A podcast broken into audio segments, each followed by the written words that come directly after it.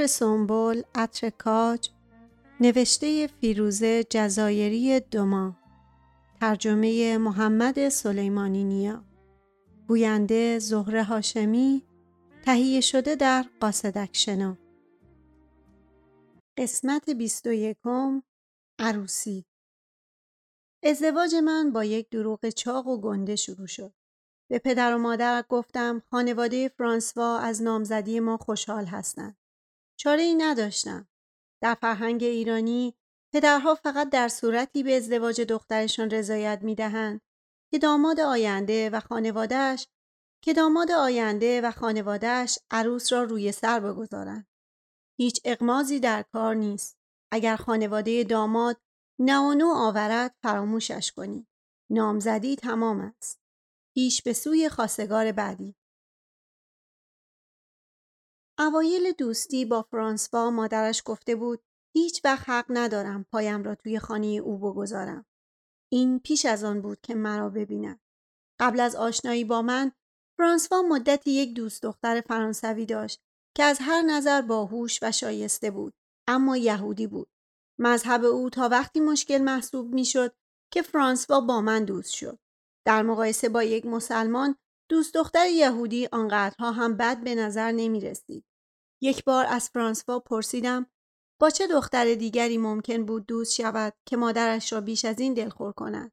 گفت خب یک کمونیست دو جنسگرای سیاه بوس فکر کنم بیشتر ناراحتش می‌کرد. پدر و مادر من واکنش کاملا متفاوتی در برابر فرانسوا داشتند. اولین بار که حرفی درباره او شنیدن تابستان پس از سال سوم دانشگاه بود. شش ماه بعد از شروع آشناییمان. در پنج و نصفی از این ماهها من و فرانسوا می‌دانستیم که قرار است ازدواج کنیم. اما چیزی به خانواده های ما نگفته بودیم. من فقط به پدر و مادر خبر داده بودم که با کسی دوست شدم و از آنها خواستم با او ملاقات کنند. دوستی با جنس مخالف برای پدر و مادر مفهومی کاملا بیگانه بود. چیزی شبیه نمایش گاوچرانها و یا پرورش قزلالا. آنها مثل تمام خواهران و برادرانشان هیچ وقت با جنس مخالف دوست نشده بودند. ازدواجشان را هم اعضای خانواده ترتیب داده بودند. مادر هرچه در این باره می‌دانست از سریال روزهای زندگی ما یاد گرفته بود. به خصوص رابطه آشفته دو بازیگر اصلی.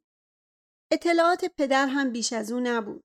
بار اولی که پدر و مادر فرانسوا را دیدند اصرار کردند او را به بهترین رستوران ایرانی در لس آنجلس ببرند. پدر اولین پیش غذا را سفارش داد و فرانسوا همینطور که از مادر درباره محتویاتش پرسجو می‌کرد آن را با اشتها خورد. این سماقه اینا خیار قلمی ایرانی هستن؟ این پنیر فتا با شیر گوسفند درست شده؟ پیش غذا که تمام شد، فرانسوا مفصل ترین غذای منو را انتخاب کرد. چلو کباب سلطانی، مخلوطی از گوشت بره، گوشت گوساله و جوجه کباب روی کپه عظیمی از برنج. سفارش رسید. به نظر می آمد کسی یک دامداری کامل را سیخ کشیده باشد. فرانسوا خورد و خورد و خورد. پدر به فارسی از من پرسید اون همیشه انقدر می‌خوره؟ مادر به فارسی گفت خدا کنه حالش بد نشه. در این میان فرانسوا به خوردن ادامه داد. وقتی تمام کرد حتی یک دانه برنج توی دیس بزرگش نمانده بود. مادر به او گفت چقدر خوششانس است که می‌تواند غذای سه نفر را بخورد و چاق نشود. فرانسوا وزنش عادی بود. اگرچه از من سنگین تر بود که یکی از دو شرط من را برای دوستی با یک مرد برآورده می‌کرد. شرط دیگر این بود که کلا به تماشای برنامه های ورزشی تلویزیون بی علاقه باشد. فرانسوا واجد این یکی هم بود. در میان ناباوری او دسر هم سفارش داد و با اشتیاق گفت فکرش را هم نمی کند که از بستنی گلاب و پسته بگذرد. آن موقع فقط آرزو می کردم که اگر بالا آورد این اتفاق توی ماشین پدر پیش نیاید. وقتی به خانه من رسیدیم از فرانسوا پرسیدم برای چی اینقدر خوردی؟ او گفت شنیده بودم خاورمیانه یا عاشق پذیرایی از دیگرانم. می‌خواستم پدر مادرتو خوشحال کنم اما الان باید برم و دراز بکشم. والدینم به فرانسوا علاقه پیدا کردند. نه به خاطر اشتهایش برای غذاهای ایرانی برای اینکه با محبت بود و برای اینکه من به او دلبستگی داشتم. مادر همیشه آرزو داشت من با یک دکتر ایرانی ازدواج کنم. کسی که بتواند بدون مترجم با او صحبت کند. مردی که والدینش مرا بهترین اتفاق زندگی پسرشان بدانند. او با عزمی راسخ به آرزویش پایبند بود و فکر می کرد وقتی به حدود 20 سالگی برسم همان دختر ایرانی خواهم شد که او می شناسد. دختری که وظیفهش را می داند و می گذارد پدر و مادرش برایش شوهر پیدا کنند. از وقتی به آمریکا آمدیم مادر را منبعی از سرگرمی تلقی می کردم. او زنی بود که انگلیسیش باید به انگلیسی ترجمه می شد. زنی که شماره خانواده گردین را توی دفتر تلفن در صفحه ه برای همسایه یادداشت می کرد. اما تلفن بقالی را در حرف آ می نوشت تا شمارهش در صفحه اول باشد. در تمام دوران تحصیل من فقط یک بار به جلسه اولیا و مربیان آمد و حتی یک کلمه از حرفها را متوجه نشد. وقتهایی که قرار بود برای جلسه باشگاه خوراکی ببرم. مادر هر بار می‌خواست ساندویچ پنیر تبریزی و ریحان لای نان لواش درست کند و یا شل زر. همیشه به او می‌گفتم فراموشش کن. و آرزو می‌کردم کاش یاد می‌گرفت کلوچه جوی کشمشی درست کند. مادر به اصطلاح نوجوانها حسابی از مرحله پرت بود. احتمالا کسانی که فکر می‌کنیم بهتر از همه می‌شناسیم بیش از همه ما را قافلگیر می‌کنند. وقتی مادر فهمید می‌خواهم با فرانسوا ازدواج کنم گفت گفت اون پسر سوم من میشه و اشکهایش را پاک کرد در همان لحظه مادر هر چیزی که او و نسل او درباره ازدواج می‌دانستند را کنار گذاشت و وارد دنیای جدیدی شد که دختران خود شوهرشان را انتخاب می کنند. پدر فقط خوشحال بود که من دارم ازدواج می کنم. او که فقط یک دختر داشت به خصوص خوشنود بود که فرانسوا برای ازدواج با من از او اجازه خواسته. فرانسوا بعدا به من گفت که پدر حین سخنرانی لطفا با دختر من رفتار خوبی داشته باش سعی می کرد انگشتر نامزدی من را به انگشت خودش امتحان کند. فرانسوا گزارش داد سعی کردم روشنش کنم که پیشنهاد ازدواج رو به اون ندادم. وقتی برنامه عروسی رسمی شد شروع کردیم به تهیه فهرست مهمانها. علا رغم تردیدهای اولیه پدر و مادر فرانسوا تصمیم گرفتند بیاید. خواهر شماره دو فرانسوا هم پذیرفت به عروسی بیاید. مادر بزرگ مادری که فرانسوا او را میپرستید و بزرگترین عامل موثر بر خود می‌دانست تصمیم گرفت نیاید.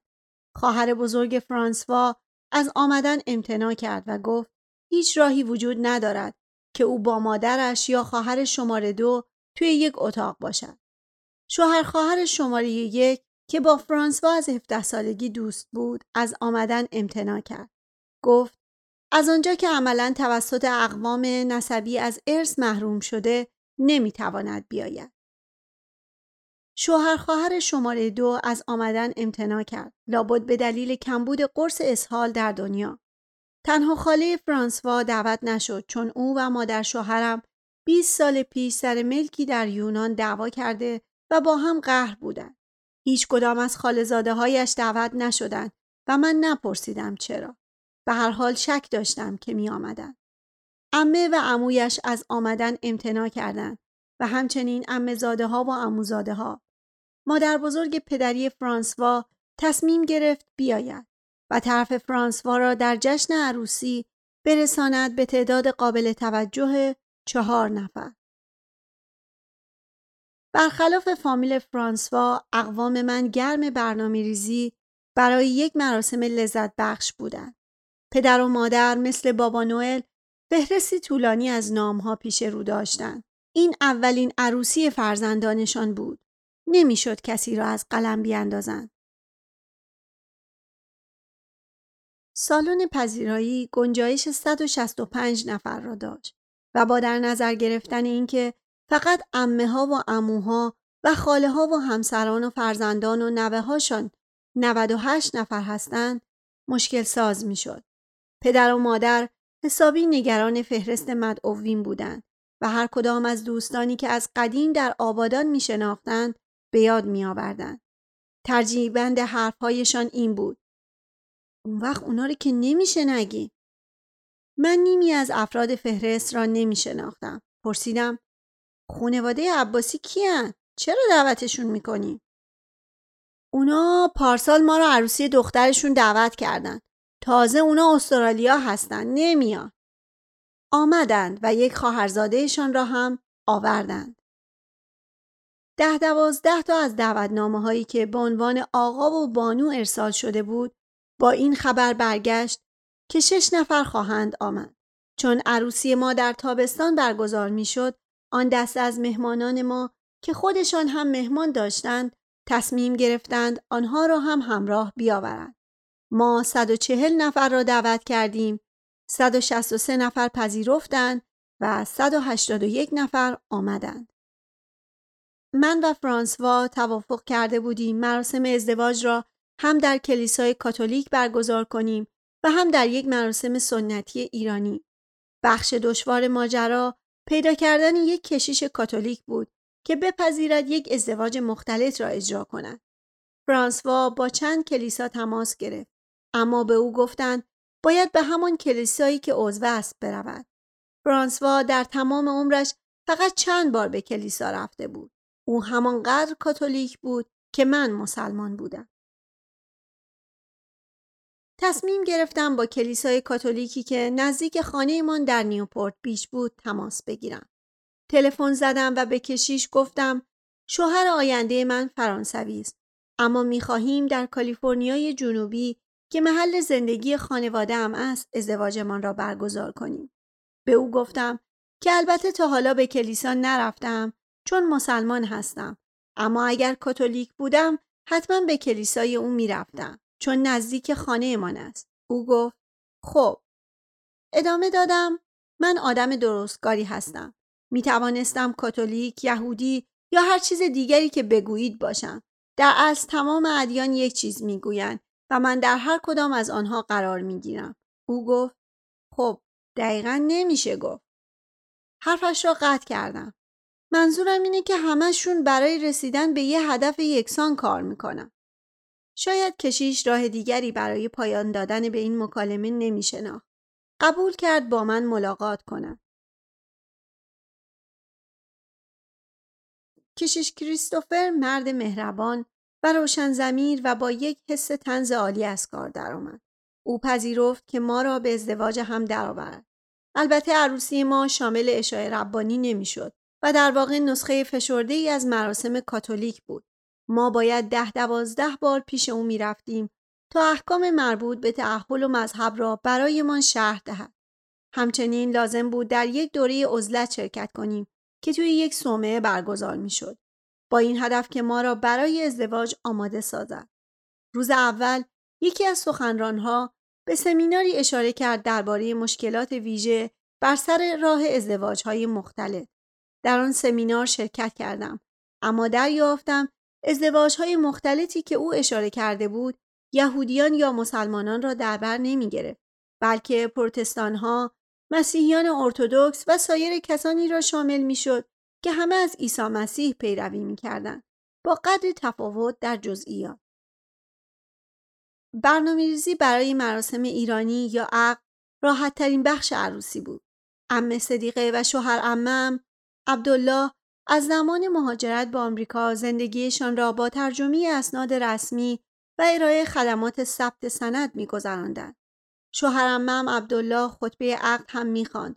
شغلی که به او امکان می‌داد معلومات عمیقش از قرآن و زبان عربی را به کار گیرد.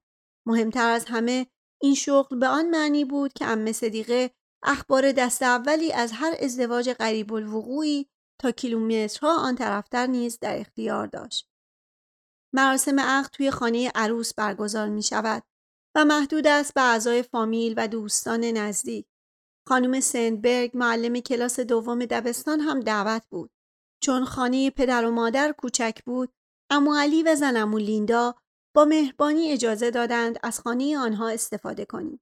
انتخاب بجایی بود چون امو علی نخستین فرد فامیل بود که با یک غیر ایرانی ازدواج کرده بود.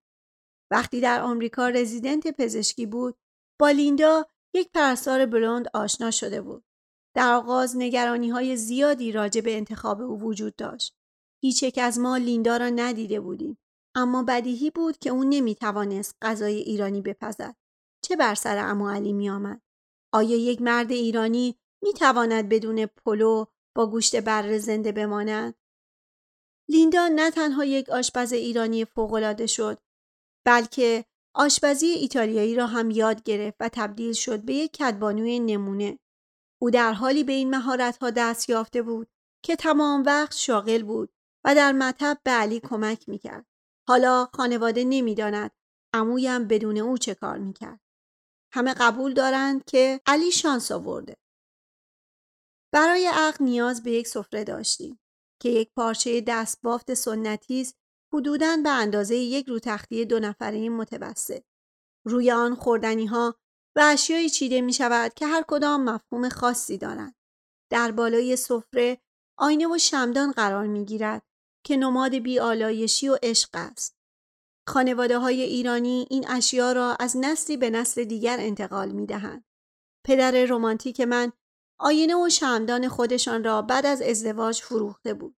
کمی بعد تصمیم گرفته بود حلقه ازدواج مادر را هم بفروشد تا بتوانند یک هفته بیشتر کنار دریای خزر بمانند. سفره و آینه و شمدان را از یک خانم ایرانی اجاره کردیم که کاسبی پر رونقی در فراهم کردن تجهیزات مراسم عقد دارد. خیلی از ایرانی ها موفق نشده بودند آینه و شمدان حجیمشان را به آمریکا بیاورند. بنابراین یک کسب و کار منحصر به فرد اجاره دادن آینه و شمدان ایجاد شد. روی سفره انواع شیرینی ها چیده می شود. نقل بادام، باقلوا، کلوچه بادامی و نان برنجی. شیرینی ها را خاله دردونه درست کرد که البته از جنبه فنی خاله من نیست. خاله زن پسرمون مرتزاست. اما با دست پختش جایش را در دل همه باز کرده. از جمله شوهرم که او هم خاله صدایش می کند. هفته پیش از عروسی او هر روز به خانه ما آمد و جلسات طولانی پخت و پز را برگزار کرد که خانه را سرشار کرده بود از عطر گلاب، کره و آجیل بوداده. به جز شیرینی ها یک سبد بادام و گردو بود، نمادی از باروری، یک پیاله اصل برای شیرینی زندگی و بشقاب نان و پنیر و سبزی که نماد برکت بود و دست آخر درخچه چوبی کوچکی که سر هر شاخش تربچه های کندکاری شده آویخته و نماد چیزی نبود ولی قشنگ بود. مراسم اینطور شروع شد که من و فرانسوا نشستیم جلوی آینه و همه در حالی که سعی می کردن دید مناسبی داشته باشند دور سفره جمع شدند. شوهرم مم عبدالله خطبه عقل را به فارسی آغاز کرد. آیه های از قرآن به عربی خواند. بعد همه چیز را به انگلیسی ترجمه کرد. در حالی که کارش را انجام می‌داد، چند تا از زنهای فامیل پارچه کوچکی روی سر ما گرفتند و دو کل قند را به هم ساییدند. به این شیوه از بارش شادمانی به زندگی زوج اطمینان حاصل می شود. دست آخر از ما سوال شد آیا می خواهیم به ازدواج یکدیگر درآییم؟ داماد باید بلافاصله بگوید بله اما از عروس انتظار می رود ناز کند و تا آخرین لحظه داماد و خانوادهش را مسترب نگه دارد. وقتی شوهرم من پرسید که آیا می خواهم به ازدواج فرانسوا درآیم چیزی نگفتم. فامیل هایم فریاد کشیدن عروس رفته گل بچینه. شوهرم هم سوالش را تکرار کرد. دوباره من چیزی نگفتم. فامیل فریاد کشیدن عروس رفته گلاب بیاره. شوهرم من برای بار سوم پرسید. این بار گفتم بله. شوهرم من ما را زن و شوهر اعلام کرد و همه هلهله کردند. وقتی به پدر و مادر تلفن می‌زنم معمولا اول با مادر صحبت می‌کنم.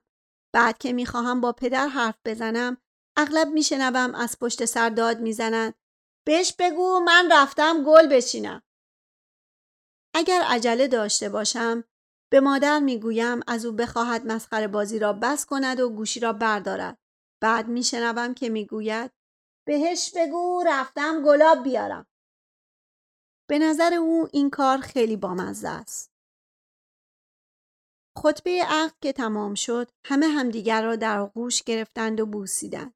بعد از آن باز همدیگر را در آغوش گرفتند و بوسیدند. بعد همه عکس گرفتند و هر کسی خودش را قاطی کرد توی عکس دیگران. عکس گرفتن دو ساعتی طول کشید و فرانسوا قر می‌زد که ناچار است دائم لبخند بزند و صورتش درد گرفته و گفت هیچ وقت این همه آدم توی یک روز منو نبوسیده بودن. به سختی می شود ایرانی ها را از رسم در آغوش گرفتن و بوسیدن هر دو طرف گونه جدا کرد. زنها زنها را می بوسند، مردها زنها را می بوسند و مردهای گنده پشمالو مردهای قوی هیکل دیگر را می بوسند. خارجی ها مخصوصا مردها این رسم را قدری آزاردهنده میابند چون فرانسوی ها هم دو بار گونه را میبوسند فرانسوا از انبوه فامیل هایی که منتظر بودند ماچی از او بگیرند زیاد وحشت زده نبود. هرچند شکایت می‌کرد که ماچ بعضی فامیل ها قدری آبدارتر از آنی بود که او دوست داشت. من آمریکایی هایی را دیدم که بیخبر از آداب ماچ و بوسه با مشاهده عموی ایرانی لب کرده ای که با آغوش گشوده نزدیک می شود می خواهند از نزدیکترین در خروجی فرار کنند. حتی بعد از مراسم عروسی ما توی کلیسا که قرار بود همه آرام و به نوبت از کلیسا خارج شوند خیشان من برای یک مراسم عظیم روبوسی ریختن به سر و کله هم انگار که بار اولمان است به عروسی توی کلیسا می رویم.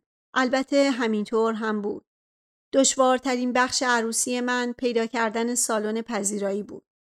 عروسی های ایرانی معمولا ساعت ده شب شروع می شوند و تا دو صبح طول می کشند. بنابراین ناچار بودیم از باشگاه ها و محل های روبا صرف نظر کنیم. لازم بود غذای ایرانی سرو شود. پس تمام هتل ها که درآمد عمدهشان از پذیرایی با غذاهای خودشان بود، حذف می شدند. بودجه ما محدود بود.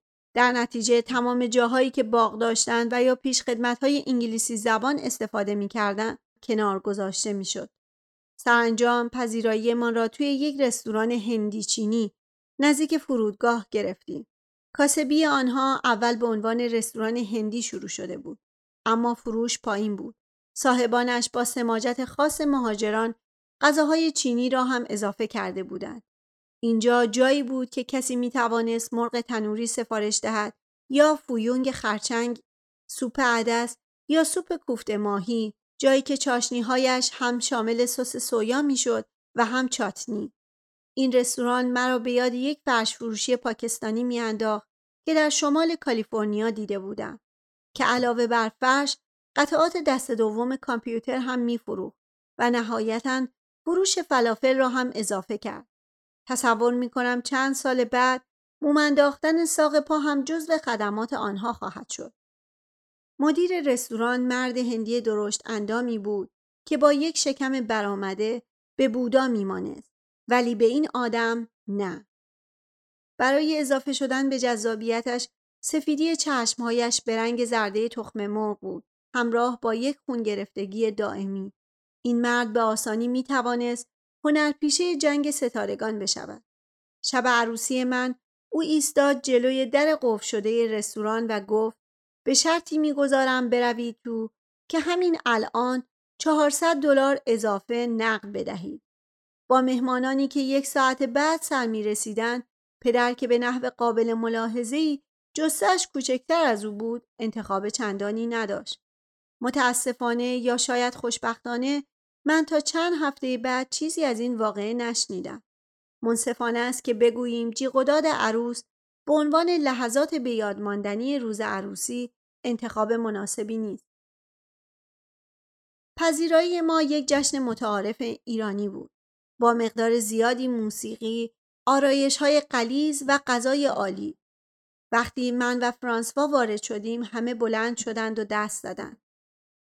سر تمام میزها دور گشتیم و باز کلی بغل بوسه و آرزو برای آینده شاد. ام صدیقه به دنبال ما می آمد و سکه های کوچک طلای بدلی را روی سرمان می ریخت. در ایران قدیم از طلاهای واقعی استفاده می‌شد. همه حتی پادوهای رستوران می‌دانستند که سکه ها بدلی است. همه بجز خواهر شوهر جدیدم که تمام شب با دستپاچگی به جمع کردن آنها پرداخت. وقت شام که شد ما جلوی صف بودیم و پس از ما کشیش کریستوفر ایستاده بود. گفته بود این مراسم پذیرایی از اوناست. نمی‌خوام اونو از دست بدم.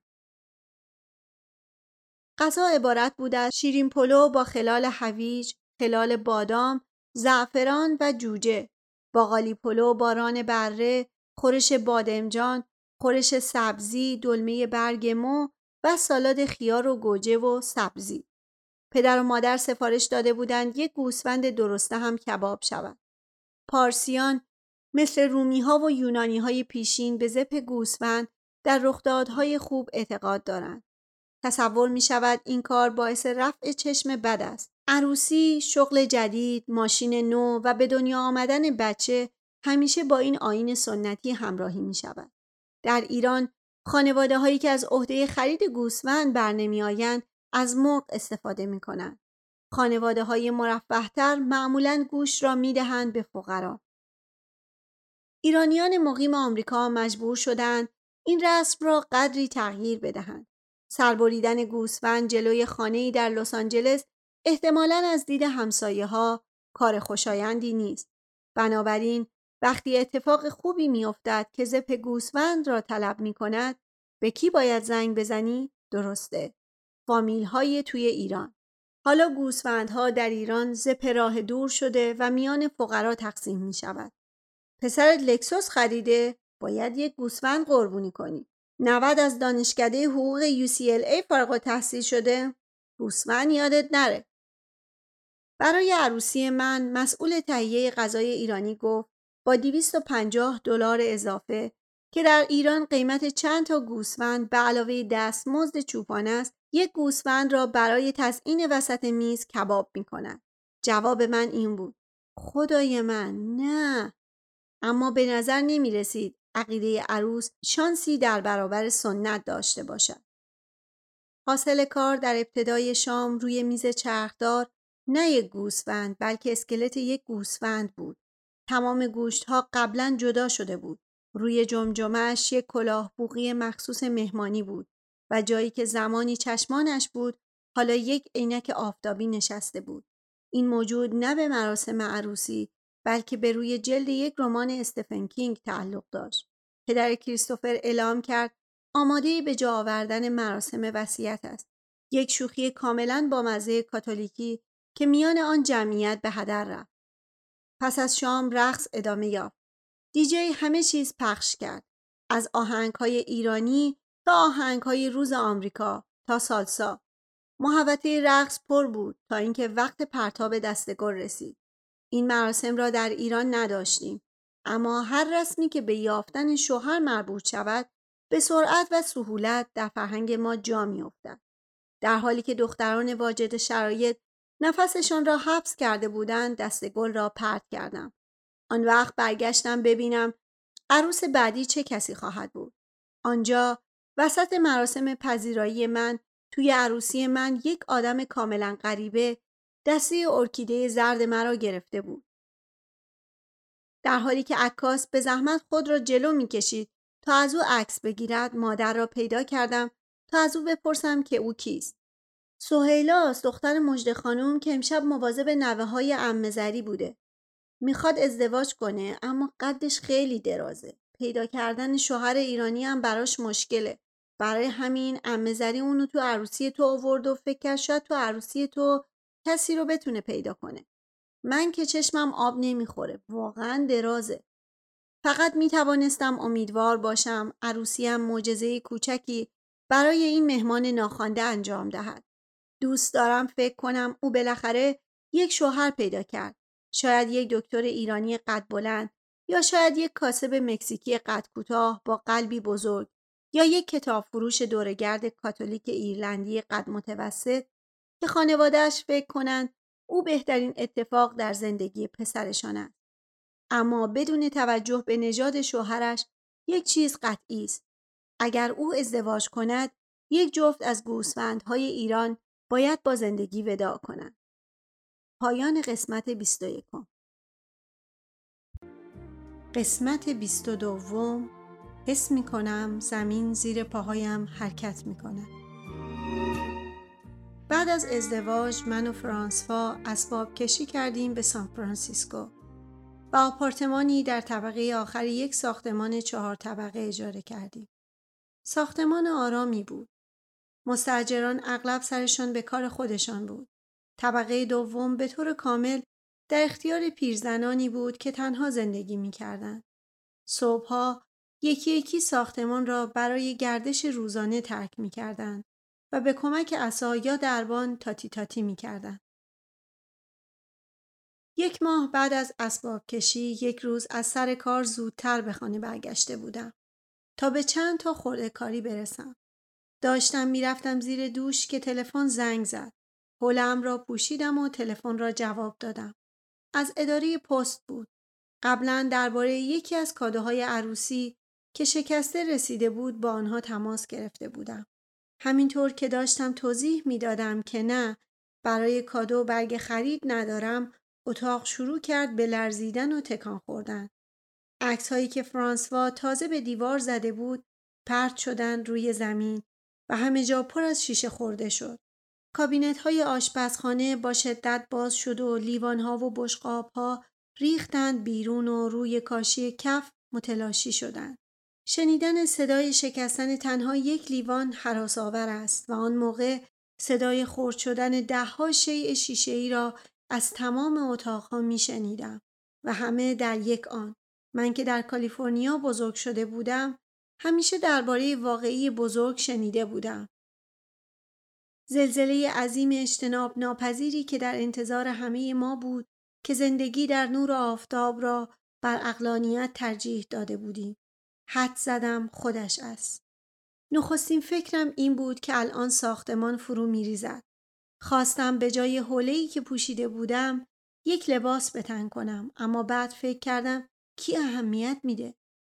کف خانه پر بود از شیشه شکسته. بنابراین اولین کفشی که دم دستم بود را قاپیدم که پای خرگوشی های فرانسوا بود.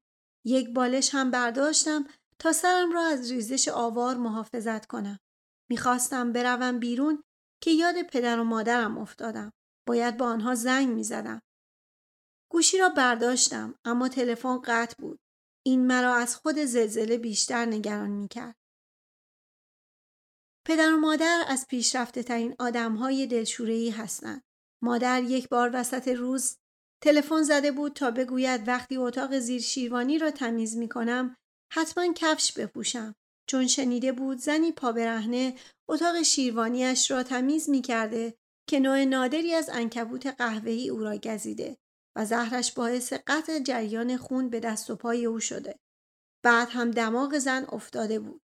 بیفایده بود به مادر یادآوری کنم که ما اصلا اتاق زیر شیروانی نداریم. پدر و مادر خود را به نگرانی درباره چیزهایی که واقعا اتفاق افتاده محدود نمی کنند. خوابها هم جز بازی هستند. خیلی وقتها باید شرح مفصل یک خواب را تلفنی بشنوم و در ادامه برای این تلفن زدم ببینم حالت خوبه و من بیخودی خواب دیدم توی یک قایق با یک لاک پشت بنفش گیر افتادی. اگر دلشوره جزو مسابقات المپیک بود تردید ندارم که مدال طلا به پدر و مادر می رسید. تلفن را دوباره امتحان کردم. هنوز قطع بود. آپارتمان را ترک کردم و همینطور که بالش را دو دستی روی سرم نگه داشته بودم از پله ها پایین رفتم. زلزله آژیر اعلام حریق را به کار انداخته بود و راه راهها جیغ می کشیدن. به طبقه دوم که رسیدم یکی از پیرزنها را دیدم که ایستاده بود دم در و به شدت میلرزید. رنگش مثل گچ شده بود. اولین فکرم این بود که الان سکته می‌کنن. به او گفتم بیا بریم بیرون. ممکنه پس لرزه بیاد. فقط زل زد به من.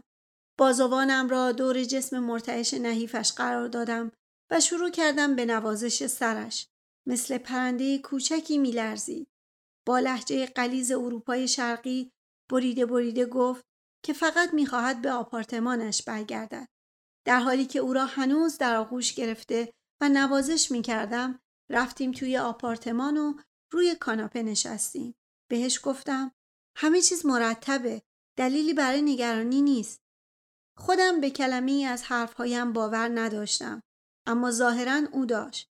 بعد از مدتی کم کم رنگ چهرش برگشت. دوباره پیشنهاد کردم از آپارتمان خارج شویم اما قبول نکرد.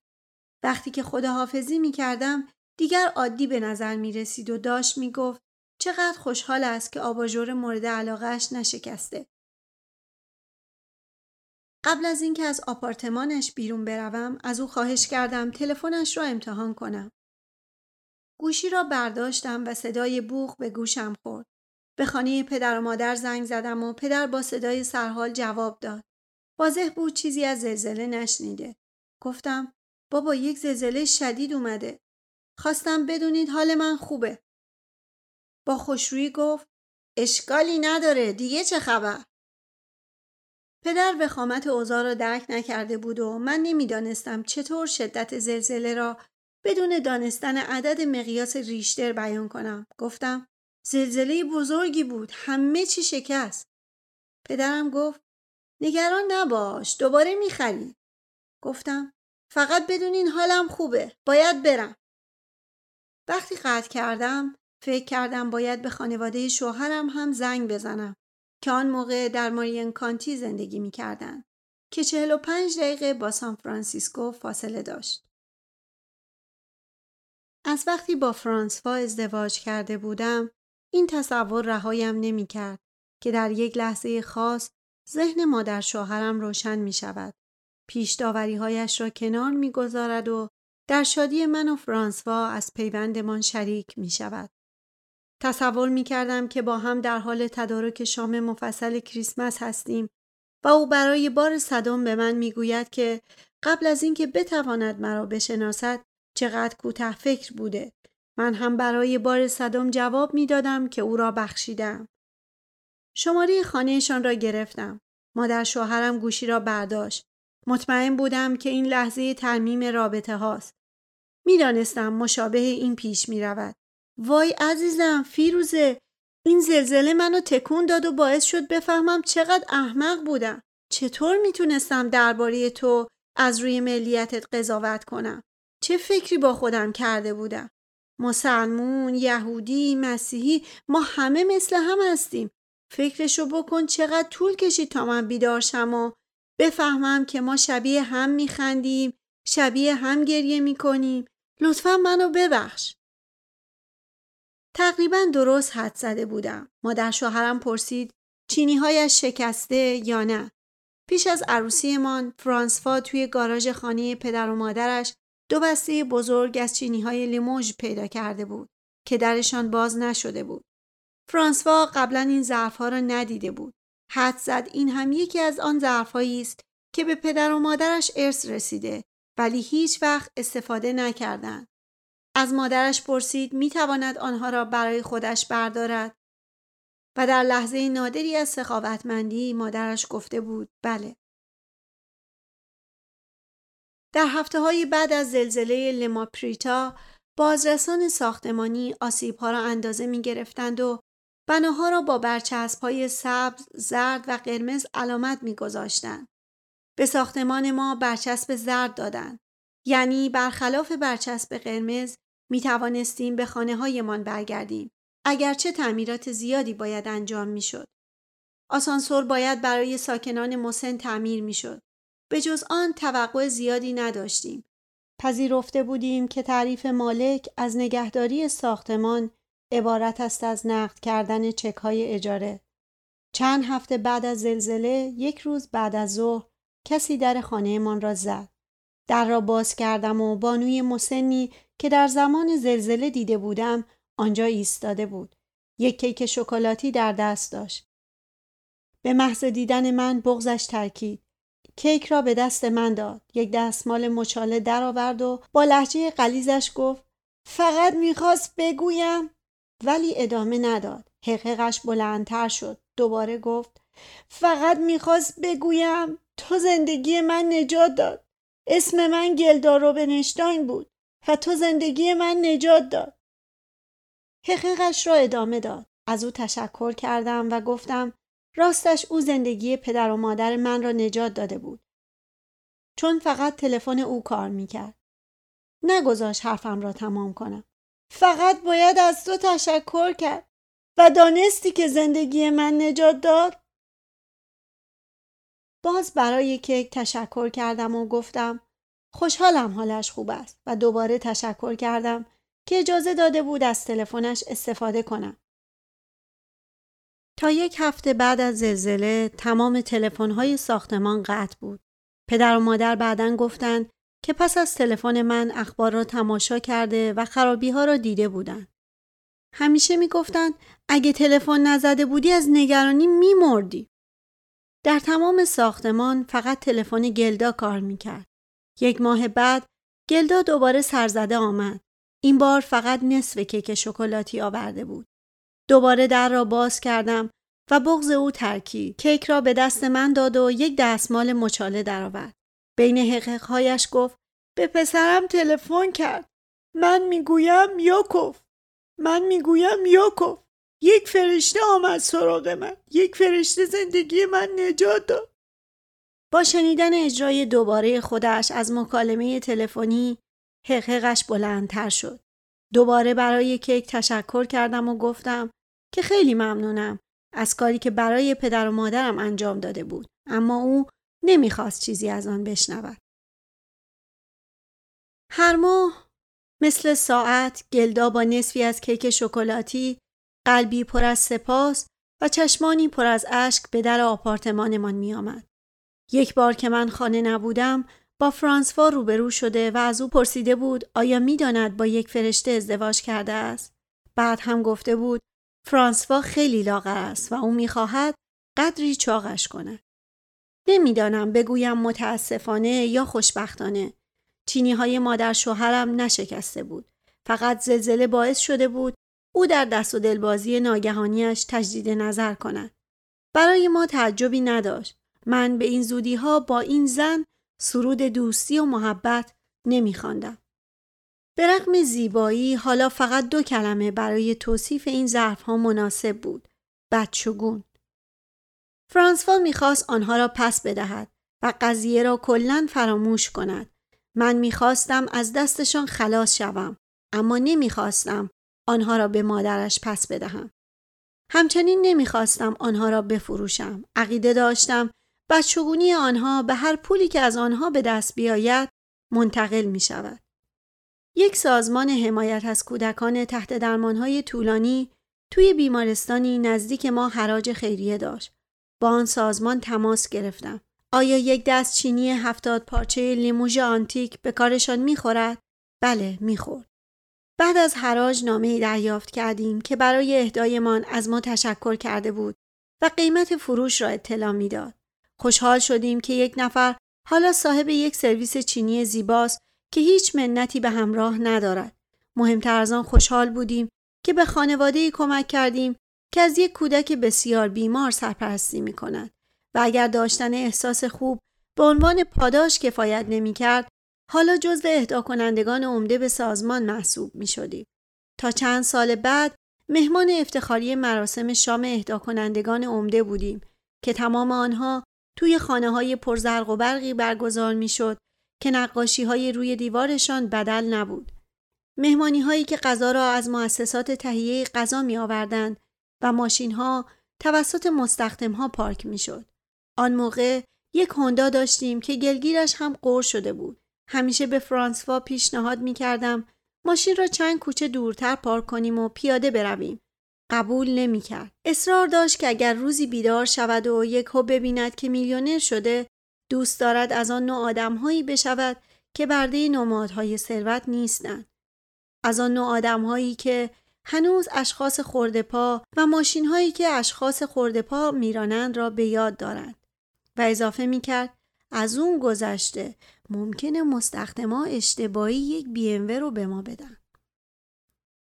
توی این مهمانی های شام با آدم هایی ملاقات می کردیم که اسمشان زینت بخش موزه ها و مؤسسات بزرگ است.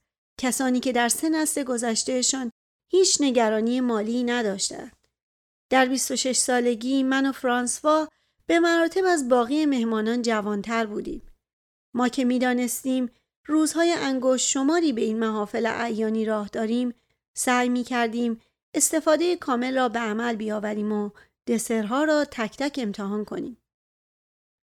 هیچ وقت درباره چینی ها به مادر شوهرم چیزی نگفتیم. او هم هیچ وقت ازدواج ما را نپذیرفت. حتی به دنیا آمدن بچه هایمان دلش را نرم نکرد. سرانجام تماس با او را قطع کردیم. چینی های لموج در نبودشان لذت بیشتری به ارمغان آورده بودند تا وقتی که توی گنجه بودند.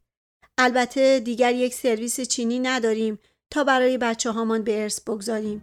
اما اشکالی ندارد. من و فرانسوا تصمیم داریم به فرزندانمان چیز با ارزشتری بدهیم. این حقیقت ساده که بهترین راه برای گذر از مسیر زندگی این است که انسان اهدا کننده عمده مهربانی باشد.